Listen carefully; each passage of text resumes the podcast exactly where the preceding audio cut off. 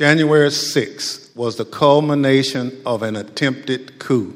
Le 6 janvier a été la culmination d'une tentative de coup d'État, a affirmé Benny Thompson. Les mots de cet élu démocrate du Mississippi ont été sans équivoque. Pour lui, l'ancien président Donald Trump était au centre de ce complot, selon ses propres termes.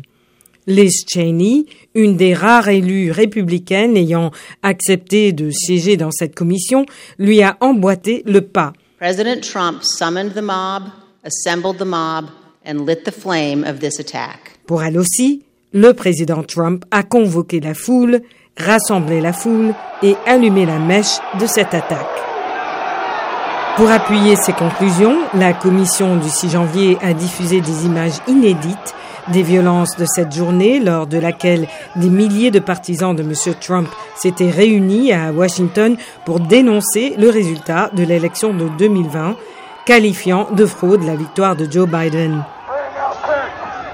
Ces vidéos montrent des foules attaquant le siège du Congrès, appelant à pendre le vice-président Mike Pence et un manifestant lisant des tweets de Donald Trump au mégaphone. Les images de cette première audience ont été retransmises en direct par de nombreuses chaînes d'information.